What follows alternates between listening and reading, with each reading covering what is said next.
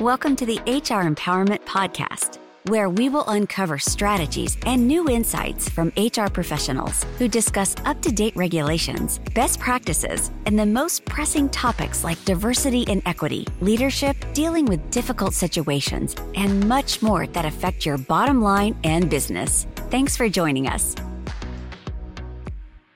Hi, everybody. Wendy Sellers here, the HR lady. Welcome back to our podcast series. Today, or this week, I should say, we're going to talk about the great resignation and how it's not new. It really isn't.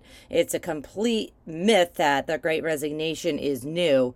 But furthermore, what I really want to get into is what to do about it.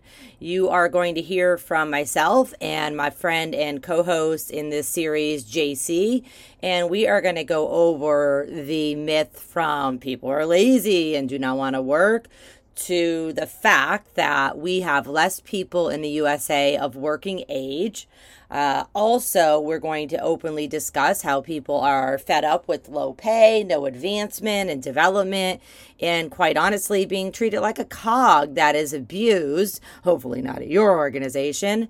And then the last two session or sections of uh, the podcast are going to discuss, you know, what can we as employers, as leaders, as HR professionals do about it? And then finally, which is super important, how do you get your executives to listen and take action? Let's jump in. People retiring, not being replaced. Huge problem. What are you going to wind up doing now? The old methods of the five day work week? Is that something that you keep in place? Do you keep the weekends on the table? Do, do we shoot for 60 hours plus? Do we have to become much more flexible in those regards as well?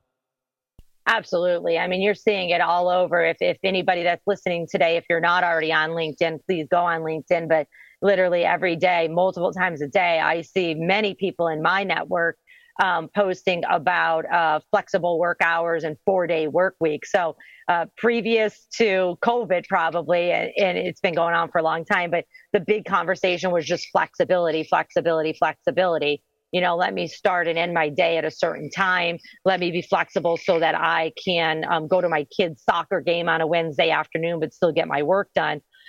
Are there some concerns with uh, flexible work hours and even four day work week and um, people choosing their start and end times for hourly workers? Sure. Is it over? Is it something that can be overcome by HR? Absolutely. It just takes a lot of communication and a lot of planning.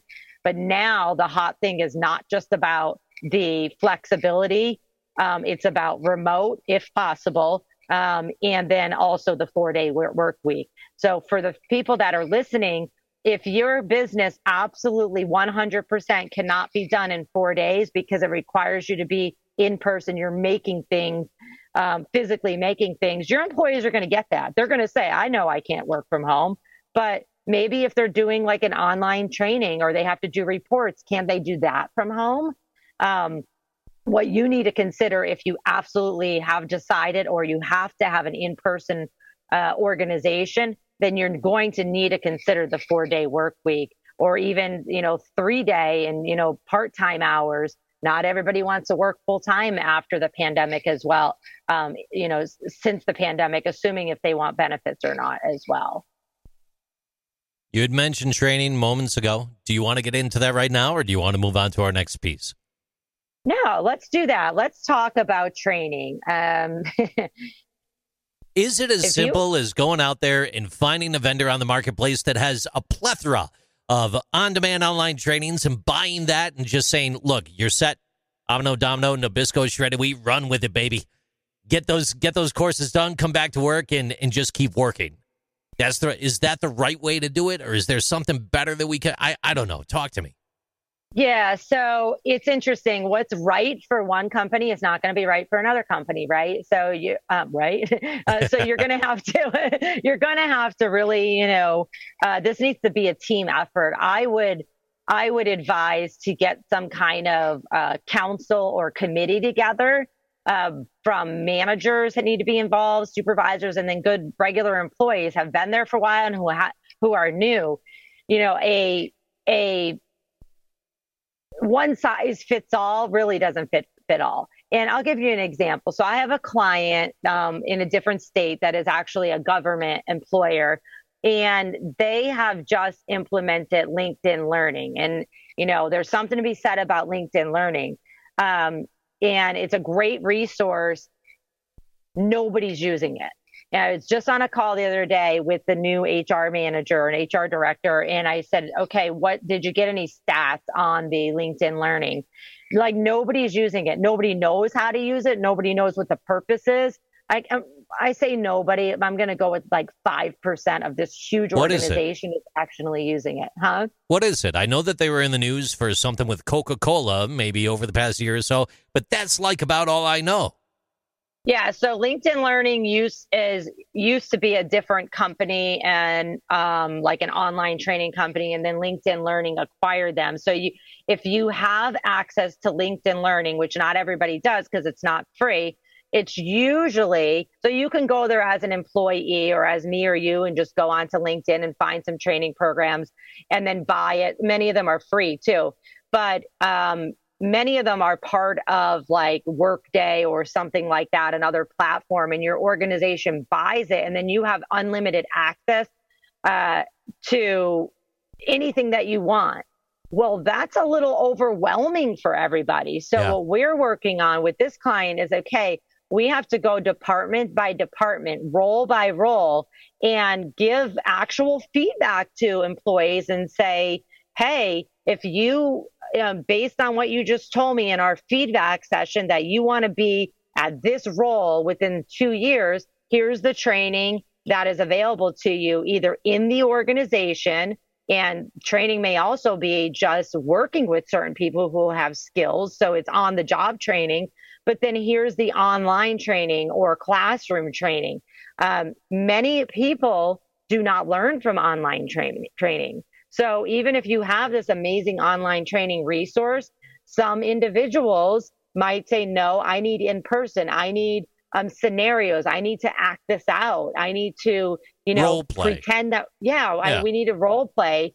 Um, I was doing that this afternoon with, with a client as well. I'm like, okay, nice. let's take these scenarios and let's role play it and make it really specific and real for you. Right. We tend to throw training at a manager uh, or anybody, any employee, and we say, okay, you watch that video, now you got it. The manager's manager needs to be watching that video too, if it's video based. So then you could talk about it and say, okay, this situation just happened today. Remember that video we watched next last week? How are we going to put this situation um, up against what we learned? And then how are we going to hold our employees accountable moving forward? How are we going to help them? And how are we going to do it all in a four day work week? all, the while not being jerks to each other at the end of the day. Yes. Yes, that's I, ideally what it is. We want, you know, employees are done with uh, managers being the boss. They're done with being told what to do without being respected, without being giving training and development opportunities. Um, for many of you that are, are listening today, uh, you know, you're probably listening because you've heard about this this podcast through a training program, and that's great. You know, please don't give up on training, but know that you have to take it to the next level for the rest of your staff and your good old regular employees, especially those employees that say, "I don't need any training." We all need training. We're all human beings, and we have to make it so that it's not a punishment. I see that a lot that you're going to this training and it's a punishment when people should say, no, I want to learn more and my employer is investing in me and not holding me accountable for missing work because I'm at a training. Wendy, do you know why a group of chickens walked across the street right into a pack of wolves? oh dear, no. because they were told it was just a training mission. oh, that's horrible. All right, moving right along. It's no secret that uh, overall people are fed up. People are fed up with low pay, no advancement, being treated like a, a cog in the wheel, someone that's being abused. A lot of statistics out there report this and say this. It's time to get deeper into that portion of the topic. Are you ready to go? Yeah, absolutely. Um, I have some statistics to share on that as well. There was um, an article that was published in late 2021, so still in the pandemic, and it was from McKinsey and Company. It reported that because people felt they were isolated, whether working from at home or being physically separated in the in the physical workplace, um, there was a lot of insert, uncertainty. Obviously, we all dealt with it. I know I had a lot of anxiety during the beginning of the pandemic.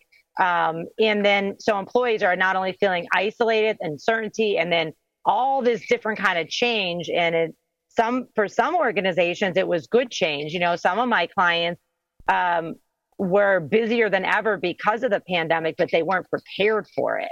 And neither were their employees but most employees are craving some kind of investment in them in the workplace, a human investment. They want to know, hey, does, does my mission align with the company's mission? Right. Uh, side note there, you should have asked those questions in the interview.